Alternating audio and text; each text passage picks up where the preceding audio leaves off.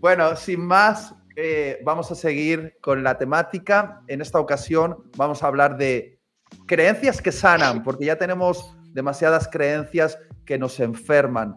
Y vamos a hablar de esa creencia tóxica, el miedo que nos hace vivir de manera limitada y de cómo el Evangelio viene para sanarnos profundamente y liberarnos hacia los propósitos de Dios.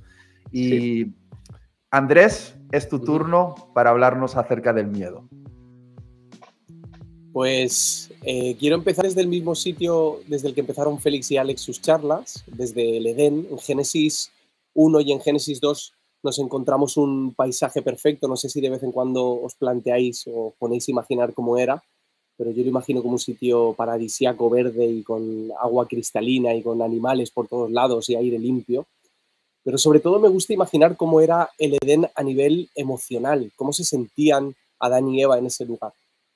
Y entiendo al leer los dos primeros capítulos de, de Génesis que era un lugar lleno de confianza en el que los vivían en una relación completa con Dios y Dios con ellos. Eran totalmente el uno del otro.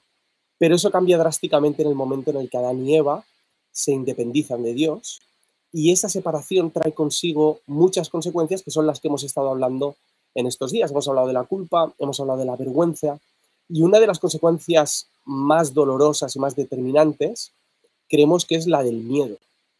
En Génesis 3 leemos que justo después eh, de que Adán y Eva toman de ese fruto, eh, escuchan los pasos de Dios que estaba paseando por el jardín y se escondieron.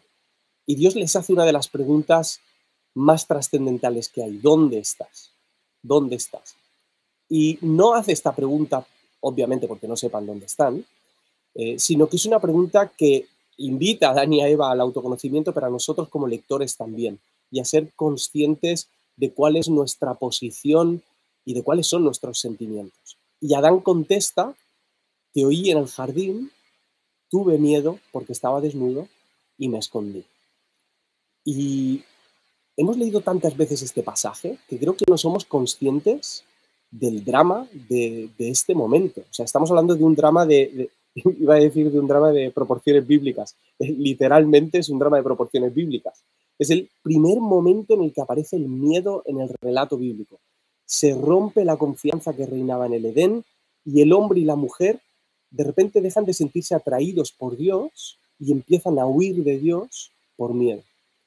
Y me gustaría hacer lo que, lo que han hecho Alex y Félix también, y es antes de seguir, eh, intentar definir un poquito mejor y hacernos entender cuando, a qué nos referimos cuando hablamos de miedo. Quiero leeros la definición de la RAE, ¿vale? Eh, según la RAE, el miedo es la perturbación angustiosa del ánimo por un riesgo o daño real o imaginario.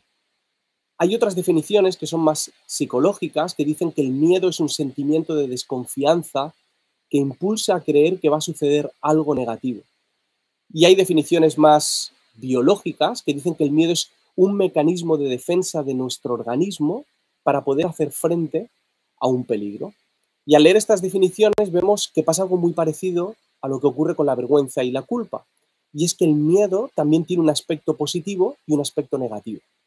Por un lado, necesitamos el miedo sí o sí para sobrevivir. El miedo nos ayuda a mantenernos vivos y a saber que cuando nos acercamos mucho al borde de un acantilado es bueno que demos unos pasitos para atrás. Nos hace estar alerta y nos ayuda a protegernos. Pero el miedo tiene otro aspecto tóxico que va en contra de nuestro crecimiento como, como seres humanos. Hay una palabra que me gusta mucho, que es que va en contra de nuestro florecimiento como seres humanos. Y puede bloquearnos, puede encerrarnos o incluso puede llevarnos a vivir una vida completa huyendo de algo que en muchos casos es subjetivo. Esto no quiere decir que el miedo que sentimos no sea real, lo es, pero la amenaza muchas veces es imaginaria. Y lo peor de todo es que el miedo no viene solo, el miedo viene acompañado de una serie de sentimientos que no nos ayudan para nada. Viene acompañado de ansiedad, de estrés, de agobio, de inseguridad, de frustración. Y una de las peores consecuencias es que el miedo viene acompañado de eh, tomar muy malas decisiones. Esa suele ser una de las, de las consecuencias que más efectos tienen nosotros. Y ahora, con esto en mente, quiero que volvamos al Edén.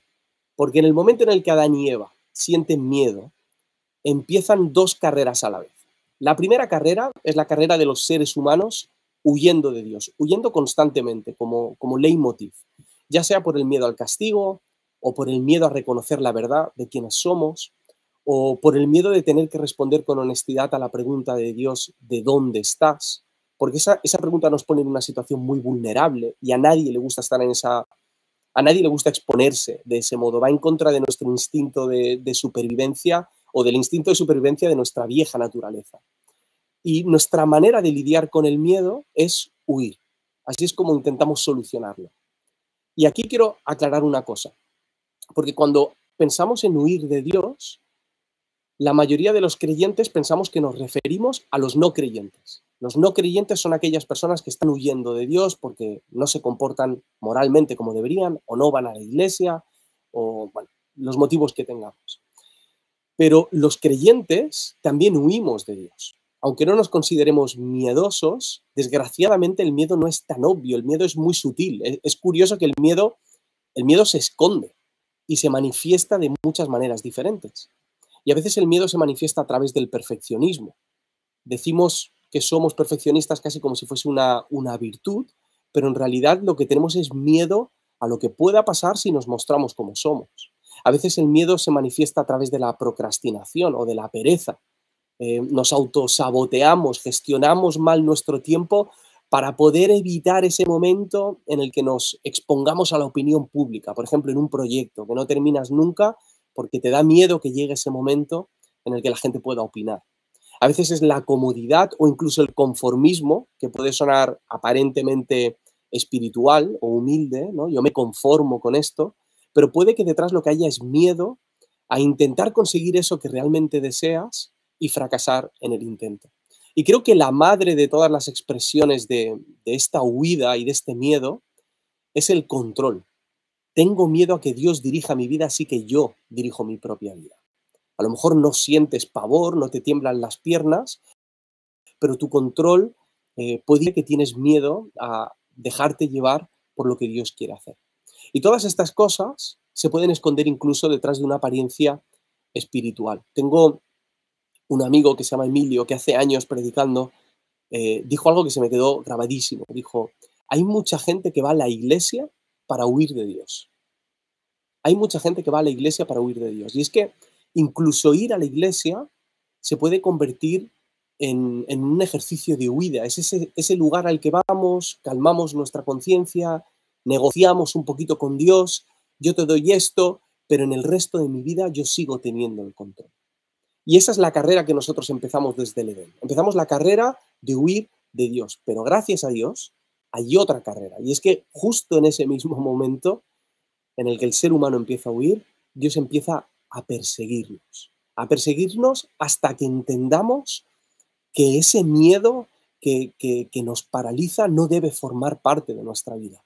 Y vemos que la palabra está repleta una y otra vez de versículos y de ideas que nos recuerdan que no tenemos que temer. Algunos de los más famosos es el de Josué, eh, esfuérzate y sé valiente, no temas ni desmayes, o el de Isaías, que dice algo muy parecido, no temas porque yo estoy contigo. Y algo hermoso de esta carrera de Dios por perseguirnos y acabar con el miedo es que no se quedan palabras. Hay un momento en el que la palabra se hace carne y viene personalmente a liberarnos del miedo. Y Jesús viene con el antídoto para ese miedo tóxico que no es otro que su propio amor. O sea, su vida entregada, su muerte, su resurrección son la muestra de amor que el ser humano necesita para poder liberarse del miedo. Después de la vida de Jesús, en una de las cartas de Juan, hay un versículo muy conocido que seguro que os suena, que es el de primera de Juan 4, en el que dice, sino que el perfecto amor echa fuera el temor. Es como una manera de eh, hacernos entender cuál es el valor eh, y el efecto que el amor de Jesús tiene en nuestra vida, erradicando el temor. Y esto nos lleva a pensar a una idea que, por cierto, dicen que quizá esto lo dijo Carl Jung después, dicen que lo contrario al amor no es el odio, que lo contrario al amor es el temor. Eh, eh, esta semana, preparando esto, leía que la neurociencia ha descubierto que cuando amamos o nos sentimos amados, los sistemas cerebrales que se encargan de garantizar nuestra supervivencia se relajan. Es decir, cuando estamos en una relación de amor profunda, la amígdala, que es la que procesa el miedo y otros eh, sentimientos muy básicos, eh, deja de estar en la alerta, se tranquiliza y empieza a vivir en, el momento presente en el que está, deja de pensar en lo que está por venir y empieza a disfrutar de ese instante. Y esto es precioso porque vemos cómo las implicaciones de este versículo de primera de Juan, de que el perfecto amor echa fuera el temor, no son solo teológicas, no son solo implicaciones que nosotros llamamos espirituales, sino que también son emocionales y que incluso llegan a ser eh, implicaciones físicas. Em, y lo que me entristece de esto es que aún así hay muchos creyentes que siguen batallando o que en algunas épocas seguimos batallando con este miedo tóxico y que nos mantiene huyendo y a la vez paralizados. Es, como una huida inmóvil, ¿sabes? Como estar corriendo o estar en una bici estática. Y nos paralizamos en nuestro llamado, en el crecimiento, en nuestro crecimiento emocional, espiritual, en nuestra vocación. Nuestras relaciones personales se paralizan, se bloquean. Y me sabe mal tener que, admitir que la iglesia tiene parte de esta responsabilidad. Jesús opta por el amor como el motor de cambio profundo y duradero de toda la humanidad. Pero la iglesia en muchos casos ha escogido el miedo. Y, tiene lógica hasta cierto punto, me explico. Y es que el miedo es muy efectivo. El miedo es efectivo para movilizar a la gente. Es efectivo para provocar cambios. Pero el miedo no es saludable. El miedo no nos transforma en quienes queremos ser. Y en el reino de Dios el fin no justifica los, los, miedos, iba a decir, pero en este caso son los medios, eh, para nada. Y hay ideas tóxicas en nuestras comunidades, y no solo ahí, sino en nuestra propia mente, en nuestro propio sistema de creencias, hay ideas tóxicas que alimentan el miedo. Eh, son un arma de control y, y, a veces sirven para tener a la gente preocupada, por ejemplo, por su salvación, o con miedo a ser rechazados por Dios o a ser rechazados por la iglesia o con miedo a salirse un milímetro de la voluntad de Dios, porque si se salen ese milímetro perderán la oportunidad de su vida y nunca podrán volver al camino de Jesús, o miedo a no ser perdonados o aceptados si se muestran tal y como son. Y esto es un problemón, porque el miedo, aunque es efectivo, el miedo no crea discípulos. El miedo no hace discípulos de Jesús. El miedo hace fanáticos, hace radicales, hace soldados, hace eh, gente extremista y sectarios. El miedo es lo que mueve a muchas personas a estar odiando 24/7 en, en, Internet y criticando a otras personas. El miedo es lo que nos convierte en soberbios y nos pone o nos hace creer que estamos por encima de los demás. El miedo crea todo ese tipo de perfiles, pero el miedo no crea discípulos de Jesús. Y como iglesia tenemos la responsabilidad de confiar en el, el método, si se me permite decir, entre comillas, el método de restauración del mundo, que es su propio amor. Su amor crea las condiciones perfectas para que el temor desaparezca de nuestra vida y para que seamos transformados no por fuera. El miedo puede conseguir que te movilices por fuera, pero el amor consigue que esa movilización venga desde lo más profundo, desde la transformación de nuestro corazón. Antes de, de preguntaros algo, quería terminar leyendo el, texto completo que he mencionado de Primera de Juan, eh, en el que dice así, dice, amor y temor, voy a leer la, la, versión de la palabra, ¿vale? Que me gusta mucho, dice, amor y temor, en efecto, son incompatibles. El auténtico amor elimina el temor, ya que el temor está en relación con el castigo, y el que teme es que aún no ha aprendido a amar perfectamente. Y una vez dicho esto, me gustaría saber, queridos compañeros, qué pensamientos os vienen a la cabeza o qué ideas os despierta esto. Wow. Bueno, brutal. Sí, sí. A mí me produce ah, en primer lugar, muchísima gratitud, Andrés, por lo que has compartido, porque realmente me ha hecho, me ha hecho bien el escucharlo. Eh, gracias por haberlo compartido. Yo casi diría que podíamos acabar en oración. sí, es verdad. Porque realmente... No Eso es que tienes hambre, Félix. Eso es que tienes hambre. Pero antes pasamos la ofrenda. Pueden dejar un donativo aquí en mi, en mi chat. Eh, Honestamente, pienso que si hablamos, eh, no sé si lo vamos a arreglar o lo vamos a estropear. Pero no, honestamente, lo digo de corazón, muchas gracias por lo que has compartido. Me ha hecho bien, hecho bien a mi vida escucharlo y de la manera en que, en que lo has hecho, ¿no? Y gracias. Gracias por ello. Ah, solamente diría que lo has argumentado muy bien, lo has, lo has explicado muy bien y muy bíblicamente. Para mí me ha impresionado mucho esta idea de que el amor, no, el miedo no genera discípulos, ¿no? Genera cualquier otra cosa, pero, pero no discípulos. Y bueno, si Dios es amor, nunca nos parecemos tanto a Dios como cuando amamos.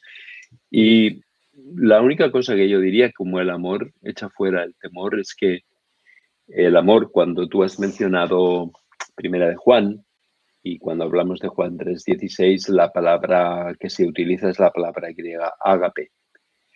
Y todos, probablemente mucha gente sabe que los griegos tenían cuatro palabras para hablar de amor. Una era eros, que nunca sale en la Biblia. Lo más parecido es el libro de Cantares. La segunda palabra es fileo, es cuando tú amas a alguien porque alguien se lo merece, el amor filial. La tercera es estargos, que es la amistad, y la cuarta es agape. Y el amor agape siempre es un acto de la voluntad de buscar el bien de la persona amada. Y creo que esto es importante porque cuando decimos que Dios es amor, Dios ha tomado la decisión de su voluntad de buscar nuestro bien. ¿no? Y cuando nos dice que el amor agape echa fuera el temor, es que el que, como tú me bien has dicho, el que no entiende el amor, el que tiene miedo es que todavía no ha entendido el amor agape. Pero quiero recalcar este hecho de que el amor agape no es que Dios tenga emociones positivas hacia nosotros, sino que Dios tomó una decisión en su voluntad soberana de amarnos incondicionalmente y demostrado en la persona de su hijo. Wow. Eh, ha habido varias cosas que has dicho que me han sacudido las tripas. la, una que ha sido un impacto para mí ha sido justamente la que ha dicho Félix, la de cuando has dicho el, temor no crea o no genera discípulos, eh, genera, genera soldados, ¿no? Y pensaba hoy en día cómo, están, ah, cómo está nuestro mundo politizado, sobre todo en un sentido de la política y de ciertas tendencias, y de cómo los líderes de esas posiciones siempre crean temor en sus adeptos hacia la, gente de la otra posición, como la otra posición son el enemigo y son muy peligrosos, son muy peligrosos. Y entonces, finalmente, lo que crean este tipo de líderes que usan la herramienta del temor son soldados, ¿no? quizá no llevan armas físicas, pero son soldados que militan de manera muy violenta en contra de lo que ellos consideran que son los otros. Es, como que separan el mundo, ellos y nosotros, y nosotros, ¿no? Entonces, los otros son el enemigo y los líderes de este mundo saben lo eficaz que es el, miedo para eh, poseer el corazón de, una audiencia. Eh, y tristemente, eh, y lo has dicho también, a cierto liderazgo, y espero que no sea el nuestro nunca, que no sea el mío por lo menos, cierto liderazgo en la, iglesia ha utilizado la estrategia del miedo para mantener a la gente eh, bajo control. Y eso me da miedo. me, da, me da miedo cuando la motivación para amar a Dios es, por ejemplo, la amenaza del infierno en vez de la revelación del amor de Dios manifestado en Cristo crucificado. ¿no? Eh, entonces, si me, quedo con eso como una, una, idea que me ha explotado, pero tengo más cosas que decir, pero supongo que vamos, vamos a hablar sobre eso, pero esa, esa idea me ha parecido tan poderosa y también una advertencia para mí, ¿no? De, que nunca use el poder de la predicación eh, mezclado con el miedo para lograr un objetivo, que la gente responda a mi mensaje, porque no creo que Jesús lo, hiciese así. Incluso aunque Jesús habló del infierno, cuando lo hizo, creo que no lo hizo utilizando el miedo, sino que sus palabras siempre estaban impregnadas de un, deseo profundo, compasivo y misericordioso, porque la gente eh, fuese salvada ¿no? de la perdición. Y, me desafía mucho esto, me desafía mucho. Es, es triste, tío, bueno, yo, creo que todos hemos descubierto en la pandemia el, poder del miedo. Eh, yo recuerdo los, primeros, las primeras semanas en la pandemia, especialmente dos, tres primeras semanas, encender la televisión era, era una locura. O sea, todo el mundo salía drenado de ver las noticias, salías eh, vacío, sin, energía de, de, ningún tipo. Y, y sería una lástima que los creyentes no nos diésemos cuenta de que ese arma no, no tiene nada que ver con nosotros.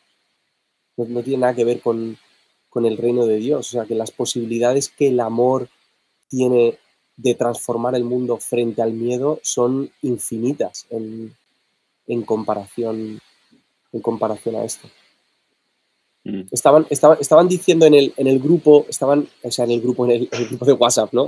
estaban diciendo en el chat eh, estaban hablando acerca del temor a Dios. Y a lo mejor ese, es un mm. punto importante ahí. ¿Qué, qué opináis respecto a, este tema o este término? ¿Qué tipo de temor estamos eh, hablando?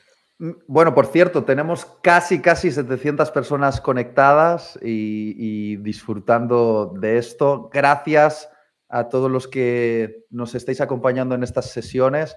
De verdad lo valoramos muchísimo y sabemos que eh, estáis apartando este momento para, aprender, para abrir vuestra mente y vuestro corazón y lo valoramos un montón, ¿verdad? Sí, lo valoramos muchísimo, muchísimo. En, referencia a lo que has comentado, Andrés, lo que tienen en común el miedo, eh, la culpa, que estuvimos trabajando el último día, y la vergüenza es que distorsionan nuestra imagen de Dios distorsionan cómo eh, percibimos a Dios y cómo sentimos que Dios nos percibe a nosotros. Entonces, el miedo hace que no podamos entender, ni aceptar, ni abrazar el amor de Dios, el amor incondicional. Seguro que tiene que haber algo que debemos de hacer o algo que debemos dejar de hacer para que ese amor todavía se nos continúe dando, continúe fluyendo, continuemos siendo aceptados por Dios. Y ahí es donde entra la idea del miedo, ¿no? El miedo a perder la salvación, el miedo a que Dios no me ame, el miedo a que si hago esto, Dios realmente me volverá la espalda. Porque el miedo lo que hace es que te da una visión de túnel y te impide ver la perspectiva amplia de quién es Dios, cómo Dios se relaciona contigo, como dice el apóstol Pablo, ¿quién nos separará del amor de Dios. Pero cuando tú hablas del sentido del temor de Dios, la palabra más correcta es la palabra reverencia, ¿verdad? Mm. No miedo. Y la reverencia es lo que sentimos ante alguien o ante algo que realmente nos impone. Lo que voy a decir, yo sé que soy bromista, pero lo que voy a decir lo digo muy seriamente. Cuando te he oído hablar, Andrés, me ha entrado un sentido de reverencia de respeto por lo que estabas diciendo y por la importancia de lo que estabas diciendo. Yo creo que es bien cierto que en el Antiguo Testamento la gente que se acercaba a Dios tenía miedo de morir y que el pueblo dijo a Moisés, mejor habla tú con Dios, no sea que nos pase algo. Y eso es cierto, pero en el Nuevo Testamento tenemos a Dios que toma la iniciativa de acercarnos, de acercarse a nosotros en la figura de Jesús. Dios se hace como nosotros y como uno de nosotros y abraza nuestra humanidad. Entonces, yo diría que el liderazgo que utiliza el Dios del Antiguo Testamento para controlar Es el liderazgo que no quiere que la gente sea libre para mm. acercarse a un Dios que los ama incondicionalmente y que los acepta incondicionalmente. ¿no? Entonces yo diría que cuando hablamos del temor de Dios, hemos de entender el sentido de reverencia. ¿no?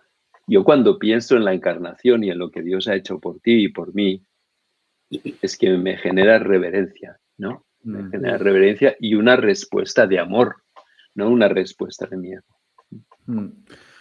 Eh, parece ser que en las, en las tres sesiones, para cada una de las eh, em, toxicidades, había como un remedio divino, ¿no? Por ejemplo, para la culpa hablamos muchísimo de la gracia, para la vergüenza eh, hablamos mucho también esto de la vulnerabilidad y hacernos vulnerables. Y aquí es como que destacamos el amor, ¿no? a ver si soy capaz de desarrollar esta idea porque mm, quizás necesito un poquito de tiempo para hacerlo, pero no me quiero alargar mucho. El que, el que dijo que lo contrario del miedo es el amor eh, fue Juan. Y cuando tú ves al apóstol Juan en los evangelios, ves que era un hombre que estaba muy cerca, muy cerca de Jesús. De hecho, se dice varias veces que él eh, era el discípulo amado de Jesús y que recostaba su cabeza sobre el pecho de Jesús en un sentido de intimidad profunda.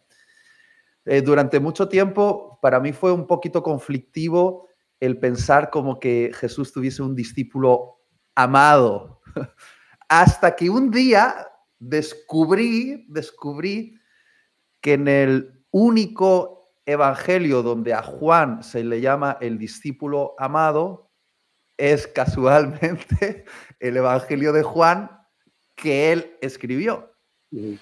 Entonces, he llegado a la conclusión de que no es que eh, de entre los doce discípulos Jesús amase a Juan por encima de los demás, sino que Juan hizo el profundo ejercicio de de anclar su identidad en ser el amado de Jesús, es ser el discípulo amado de Jesús. Y, creo que eso es un desafío para mí, anclar mi identidad en ser el discípulo amado de Jesús. Porque cuando anclo mi identidad en, por ejemplo, eh, en la popularidad o en ser un buen predicador o en que las cosas me vayan bien, tengo miedo, tengo miedo porque sé que esas cosas son mm. demasiado volátiles, las puedo perder rápido y el miedo me hace ser muy controlador. Sin embargo, el amor de Dios, el amor de Jesús que no puedo perder, porque no lo puedo perder, si anclo mi identidad en esto es el fundamento más seguro que existe en todo el universo, ¿no? Y conectando esta idea con el temor reverente, ¿no? del que hemos hablado, cuando Juan, el apóstol Juan, está en Patmos y tiene el apocalipsis, la gran visión, se cae el velo y, ve el mundo invisible, lo primero que ve es a Jesús glorificado y lo describe como un ser, wow, sus ojos eran llama de fuego, su voz como truenos, y dice, dice, dice Juan, el mismo Juan que se recostaba sobre el pecho de Jesús, que cuando vio a Jesús glorificado, cayó al suelo como muerto del impacto. De, igual podríamos decir que eso creó un temor en él. Pero lo interesante es que Jesús glorificado se acerca y no dice, qué bien que me tienes miedo, sino que le, pone la mano en el hombro a Juan, que está tirado en el suelo, y le dice, no temas. Y yo creo, eso no lo dice el texto, pero es mi interpretación personal, yo creo que lo primero que Juan vio cuando esa mano lo tocó fueron las, las cicatrices de Jesús. Que sí, que era el glorificado, que tenía llamas de fuego, que su voz era como torrentes, y era una visión que humanamente hablando era temible, pero cuando vio que el temible tenía cicatrices que eran las marcas de su amor, y le dijo, no temas, ahí es donde cambió todo. Y para mí ahí encuentro el equilibrio, ¿no? Eh, eh, entre el, temor a Dios saludable, que es un temor que, me hace saber, oye, es Dios, ¿eh? Es Dios. Pero el temible tiene cicatrices que me hablan de su amor. Y eso para mí me hace vivir como en el equilibrio de, es Dios, pero me ama. No sé si me he explicado. Sí, se, nota, se nota, tío, que has escrito un libro que se llama Mares para Valientes, tío. te, ha venido bien, ¿eh? Me ha venido bien, me ha venido bien. La vuelta, que, la vuelta que ha tenido que dar para introducir el libro. Eso, era pura publicidad en realidad. Comprad mi libro. creo, creo que, que la gran eh, digo Amares para valientes porque incendiario no sé de qué va, ¿eh, Félix? No, todavía no hemos Como no me lo ha mandado, no, tengo ni idea. Todavía no hemos recibido una copia. creo, creo que una de las grandes diferencias entre el, miedo a. El, o el miedo tóxico y el temor a Dios es que el, el miedo tóxico te hace huir, pero el temor a Dios te sigue atrayendo hacia Él. Por muy o sea, por muy temeroso que, te sientas en ese momento, eh, tú, no, tú no te quieres ir de ahí. Tú quieres que Él siga estando contigo, ¿no? Me viene la imagen de eh, Isaías, ¿no? Ahí de mí. O sea, en ese momento en el que Él tiene esa, revelación de, Dios. Y, ahora que estáis hablando del, amor y la manera de amar de, Dios, pensaba en que el amor, o sea, la manera de amar de Jesús da miedo. que ese es otro tema, porque hay, una cosa que dicen en Primera de Juan que, me, flipa, que es cuando dice que Él nos amó primero. O sea, que es, la primera persona que me, hace pensar en las, en las discusiones que, tengo con, con Bonnie, con mi esposa, eh, y, discusiones, típica discusión en la que yo acabo en la cocina haciendo como que no me importa y ella está en, el cuarto, ¿no? Y dejamos que pase una hora eh, perdiendo el tiempo y, manteniéndonos cada uno en nuestra parcelita de, razón.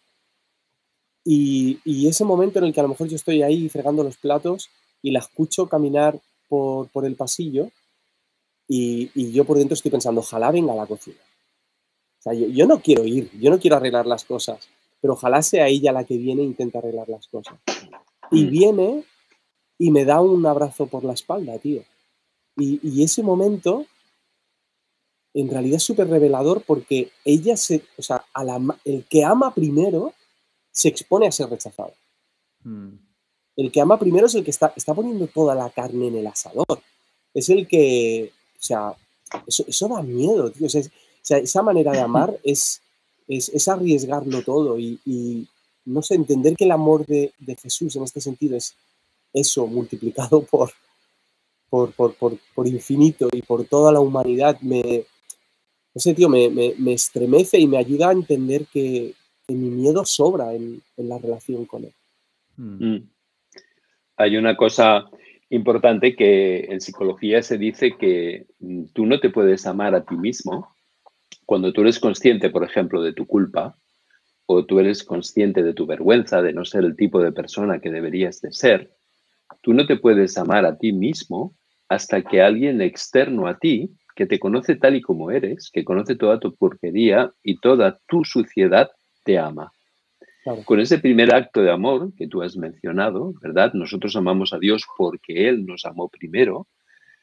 Entonces, con ese primer acto de amor, es cuando nosotros podemos tener la capacidad de amarnos a nosotros mismos, ¿verdad? De aceptarnos a nosotros mismos, de superar la culpa y de superar la vergüenza, porque alguien que conoce todo lo que somos, conoce toda nuestra porquería, toda nuestra sociedad, a pesar de todo, nos ama incondicionalmente.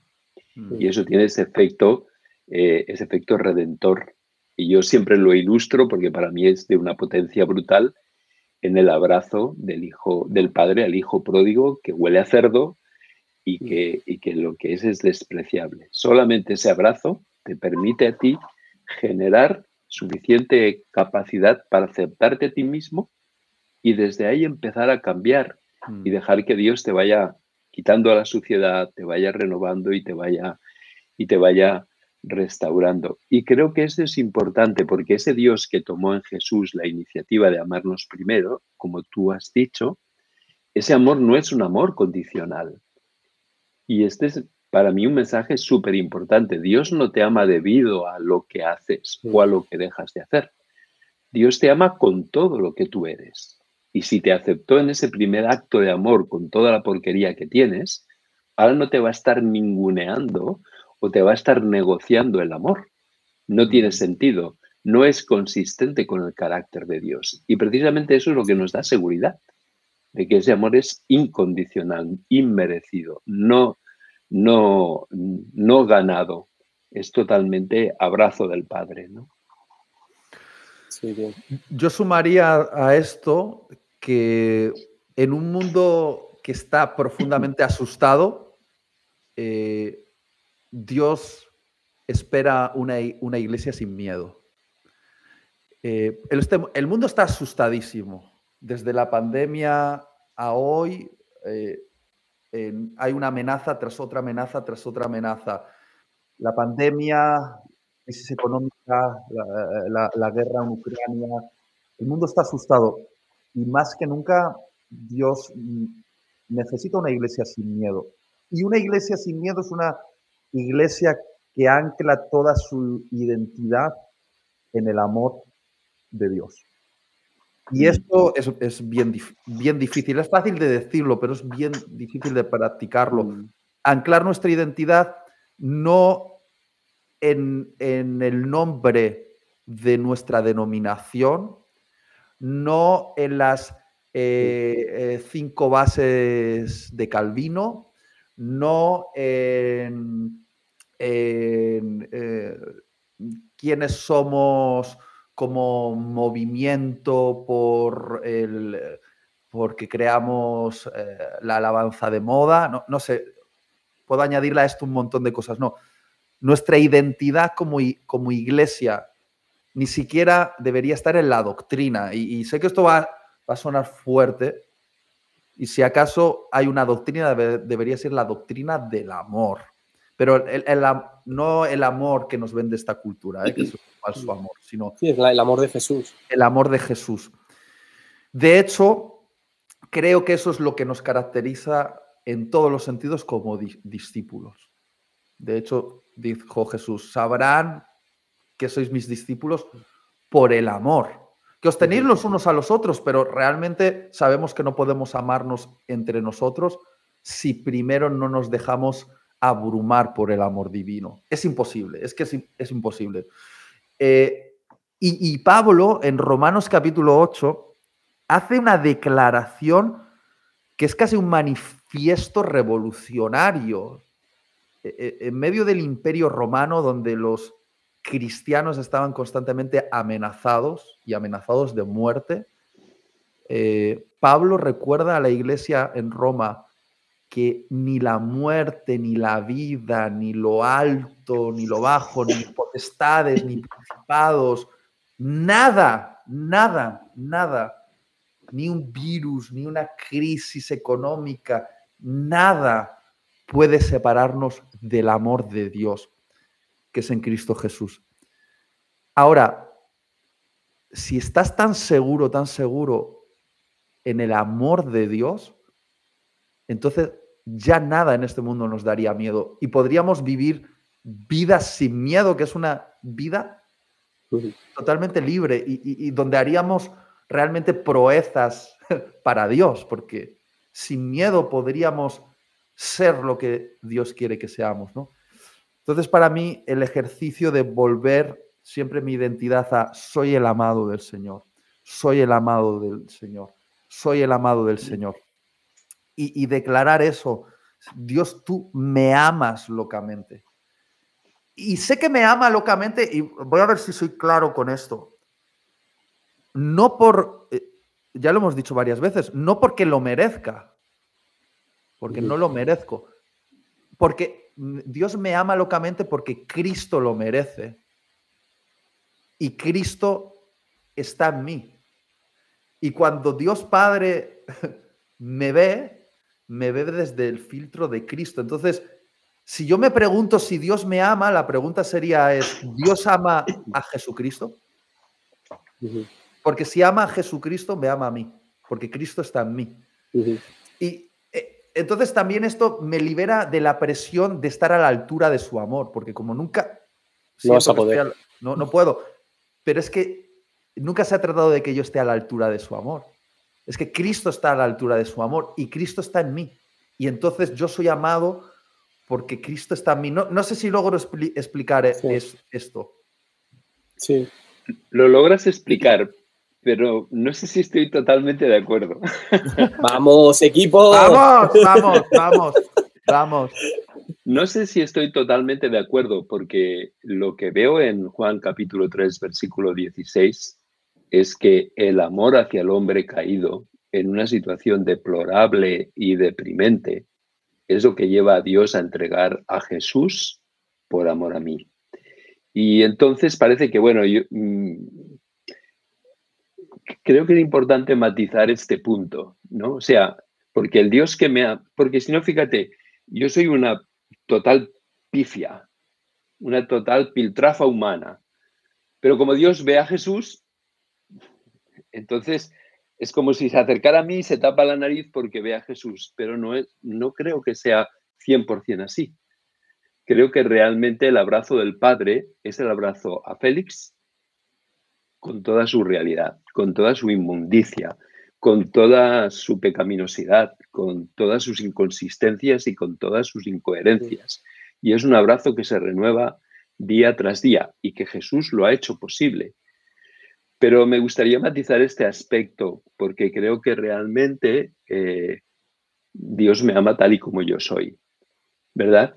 Porque si no, eh, bueno, que tenemos el consuelo de que gracias a que vea a Jesús en mí, me puede amar, porque si me viera a mí, yo sé que no es lo que queremos decir, ¿no? Pero creo que es importante matizar este aspecto, mm. porque si no creo que, perdemos la, o sea, yo pierdo la importancia de sentirme amado en mi porquería, en mi suciedad, en mis inconsistencias, en mis caídas. Y pierdo si no veo a ese padre que me ama, ¿no? Mm. Si, si no veo a ese padre que, que tiene la capacidad de, abrazarme cuando sabe cómo soy, ¿no? Y yo soy el más viejo de todos los que estamos aquí. Yo llevo 66 años luchando con mi naturaleza pecaminosa y caída, ¿no? Y si no tengo este consuelo de que, a pesar de todo, el abrazo del Padre se renueva cada mañana, entonces, chicos, es muy difícil. No sé si me hago eh, entender, pero cuando voy a Juan 3:16 veo que de tal manera amó Dios a Félix que dio. Mm. Porque el amor agape, que es el que aparece en los evangelios y en las epístolas, nunca es un sentimiento. Mm. Siempre es un acto de la voluntad, siempre es incondicional, siempre es a pesar de, no debido a, y siempre es costoso, siempre cuesta. Pero bueno, solamente yo necesito matizar esto porque sí, yo creo, yo, yo creo que en este, en este debate de vida o muerte ha ganado Félix. aunque existe, más viejo. Aunque existe una segunda vía, que es que las dos verdades se abrazan juntas. Porque yo, yo pienso, yo pienso, ¿no? Como en eh, el libre albedrío y la predestinación. Dios es uno y es tres. no, no creo que es solamente un lado de la cara, sino que hay múltiples caras, porque yo no puedo negar lo que acabas de decir porque es la verdad, eh, porque el, padre abraza al hijo pródigo en su suciedad y vemos constantemente esto repitiéndose que de tal manera amó Dios al mundo antes de que el mundo antes de que el mundo lo, acepte o no lo acepte. Dios lo ama. Pero luego la otra parte es que todo el gran mérito eh, a mí me ayuda por lo menos a entender que todo el gran el, mérito es, es, de, es de Cristo. Y que cuando yo, cuando yo dudo eh, de, mi, de, mis méritos para, para ser amado, que no tengo ninguno, entiendo que Cristo en mí es mi mérito. es absolutamente mi mérito. Y eso me, ayuda sobre todo también, no solo a, dar gracias a Dios por amar a, mi persona pecadora, sino también honrar, honrar a Cristo, porque Él ha sido suficiente para mí y será suficiente para mí. Y de hecho me ayuda a entender que así como Dios ve a Jesús, me ve a mí, porque estoy sentado en el trono con Cristo. Es decir, yo estoy en la misma posición porque estoy en Cristo y Cristo en mí. Y eso me lleva a conclusiones todavía más elevadas. No solo que me, me ama aún siendo pecador, sino que estoy en la posición donde se encuentra Cristo porque yo estoy en Cristo y Cristo está en mí. Y eso me parece que va unido y lo, y lo potencia. Eh, entonces, sí, sí, totalmente de acuerdo con lo que has dicho. Gracias por la, la, matización. sí, podemos decirle a la gente que vote, si ha ganado, si os parece. que vote. ¿Shakira o Piqué? Eh, eh, nos han puesto en pantalla así por algo, creo. Sí, exacto. Os iba, os iba a preguntar que, cuál es la idea clave que, os lleváis o que os gustaría dejarle a la gente. A mí me gustaría ser poético y utilizar las palabras de una gran mística española, Santa Teresa de Jesús, para que nadie se ofenda, Teresa de Ávila, que tiene un poema brutal que dice, no me mueve, Señor, para quererte, el cielo que me tienes prometido, ni me mueve, Señor, para temerte, el infierno tan temido. Muéveme, Señor, tu amor me mueve, que aunque no hubiera cielo, yo te amara, y aunque no hubiera infierno, te temiera. Creo que esto lo repite, lo resume súper bien Teresa de Ávila. Ahora que, ahora que lo mencionas, Félix, Alex y un grupo de aquí de España que se llama El Hermano tienen una canción preciosa con este poema que se llama Me mueve, tu amor. Mm, os qué bueno. recomiendo. Eh, es inmejorable eh, este, este, esta última aportación de Félix. Ahora, un rap, ahora tú haces un rap. Se lo voy a dejar a, Praxis. Eh, ¿Con qué me quedo? Eh, me quedo con la idea que quizá he repetido una y otra y otra vez porque necesitaba recordarla, que toda mi identidad está asentada y debe estar asentada en que soy el amado de mm. Dios. No puede estar asentada en otra, en otra cualidad, ni, mis habilidades como predicador, ni mi belleza física, ni el dinero que tengo en el banco, ni mi posición social, ni mi conocimiento teológico. No, no, no. Lo que me va a mantener seguro y viviendo sin miedo en este mundo es saber repetirme cada día que soy el amado de Dios, el amado de Dios, el amado de Dios, y esa es mi identidad. Y quiero desafiar a todos los que nos están siguiendo, nos están escuchando o viendo, a que se miren al espejo y digan con... Esto puede sonar hasta prepotente, no sé, o, o exagerado, pero que digan lo que Juan dijo, yo soy el discípulo amado de Jesús y que se lo diga mirando al espejo y luego mirando al cielo, Dios, aquí está el discípulo que tú amas. Y no sé, es un ejercicio que me parece profundamente desafiante. Sí. Mm. Yo me quedo, bueno, hay varios pasajes bíblicos, pero en, en, general estos pasajes en los que se acompaña el no temas y después porque yo estoy contigo. Entonces, por un lado, el no temer, el aceptar esta realidad o este mandamiento, entre comillas, ¿no? de, Dios de no temer, pero después a la práctica dejar el espacio en nuestra vida necesario para darnos cuenta, para ser conscientes de que, de que el Espíritu Santo está con nosotros, mm. que, no dejamos espacio para esto. Mm. Y, a, Félix, no te, no te he preguntado si hay algo práctico que quieras invitar a hacer a, a la gente que nos está viendo. Sí, yo creo que lo que sería práctico sería, como ha dicho Itiel, recordar que el amor de Dios es incondicional y cada día dejar que el Padre nos abrace, ¿no? con nuestra realidad, con nuestra miseria, con nuestras inconsistencias, con nuestro pecado incluso. ¿no? Mm. Y otra cosa práctica que pueden hacer es suscribirse a mi canal, eh, enviar y, comprar tu libro. donativo, super chat, compartir. compartir. Eh, a ver, tenemos que saludar a Natán, que está en los mandos de esta transmisión. Y Gracias, Natán. Natán, sal, por favor. Venga, que te, queremos ver en esta última sesión, por favor, Natán. Natán filtra lo que decimos mal y nos censura. Lo cambia. Buenas a todos. Es nuestra inteligencia artificial. El Open Chat. Más, Natán, gracias por acompañarnos, por hacer esto posible. Por ahí alguien nos estaba lanzando una pregunta, ¿verdad? La pregunta de sesión 4. La he visto, no sé, Natán, si la tienes. Eh, Habrá que hacer una segunda temporada. Si le da... Hacemos, hacemos una, propuesta y es que las personas sugieran temas. Ok.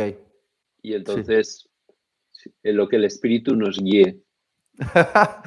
Me parece súper bueno eh, esta propuesta. Podéis hacerlo en los comentarios y darle mucho mimo a este vídeo con un me gusta para que sepamos que estáis interesados en una sesión 4 con los temas que sugeráis, ¿vale? Eh, y nada más, ha sido un, gustazo. Hemos echado de menos a Alex. Sí. Pero, tampoco tanto porque lo hemos pasado bien igual. ¿eh? Pero sí, Vamos a darle envidia. Vamos a decirle que lo hemos pasado mejor. Probablemente está comiendo mejor que nosotros. Eso sí. oye, o está cercado en algún edificio sin poder salir. ¿Quién sabe? ¿Quién sabe? Bueno, chicos, pues nada, un abrazo, gracias a todos los que se conectan y hasta la próxima. Bendiciones. Chao, chao.